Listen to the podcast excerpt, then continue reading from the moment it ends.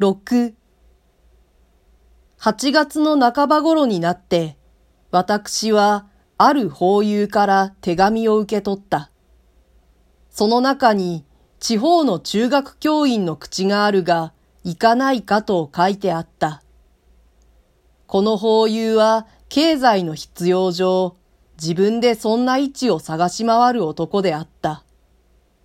この口も、はじめは自分のところへかかってきたのだが、もっといい地方へ相談ができたので、余った方を私に譲る気で、わざわざ知らせてきてくれたのであった。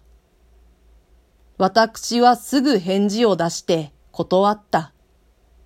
知り合いの中には随分骨を折って教師の職にありつきたがっているものがあるから、その方へ回してやったらよかろう、と書いた。私は返事を出した後で、父と母にその話をした。二人とも私の断ったことに依存はないようであった。そんなところへ行かないでも、まだいい口があるだろう。こう言ってくれる裏に、私は二人が私に対して持っている過分な希望を読んだ。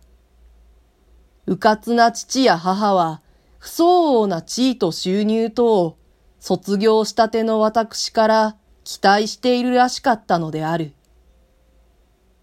相当の口って近頃じゃそんなうまい口はなかなかあるものじゃありません。ことに兄さんと私とは専門も違うし、時代も違うんだから、二人を同じように考えられちゃ少し困ります。しかし卒業した以上は少なくとも独立してやっていってくれなくっちゃこっちも困る。人からあなたのところのご次男は大学を卒業なすって何をしておいでですかと聞かれたときに、返事ができないようじゃ、俺も肩身が狭いから。父は終面を作った。父の考えは、古く住み慣れた郷里から外へ出ることを知らなかった。その郷里の誰彼から大学を卒業すればいくらぐらい月給が取れるものだろうと聞かれたり、まあ100円ぐらいなものだろうかと言われたりした父は、こういう人々に対して外文の悪くないように、卒業したての私を片付けたかったのである。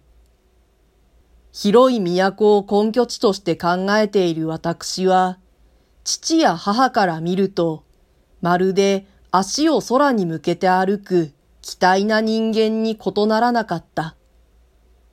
私の方でも実際そういう人間のような気持ちを折々起こした。私はあからさまに自分の考えを打ち明けるには、あまりに距離の見学の甚だしい父と母の前に黙念としていた。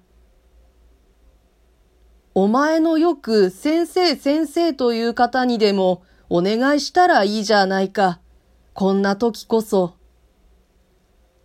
母はこうより他に先生を解釈することができなかった。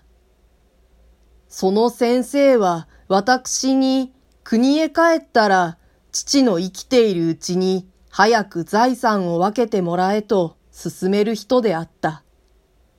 卒業したから地位の終戦をしてやろうという人ではなかった。その先生は何をしているのかい？と、父が聞いた。何にもしていないんです。と、私が答えた。私は徳の昔から先生の何もしていないということを父にも母にも告げたつもりでいた。そうして父は確かにそれを記憶しているはずであった。何もしていないというのは、またどういうわけかね。お前がそれほど尊敬するくらいな人なら、何かやっていそうなものだがね。父はこう言って、私を封した。父の考えでは、役に立つ者は世の中へ出てみんな相当の地位を得て働いている。筆境、ヤクザだから遊んでいるのだと結論しているらしかった。俺のような人間だって月給こそもらっちゃいないが、これでも遊んでばかりいるんじゃない。父はこうも言った。私はそれでもまだ黙っていた。お前の言うような偉い方なら、きっと何か口を探してくださるよ。頼んでごらんなのかい？と母が聞いた。いいえ、と私は答えた。じゃあ仕方がないじゃないか。なぜ頼まないんだい？手紙でもいいからお出しな。ええ。私は生返事をして席を立った。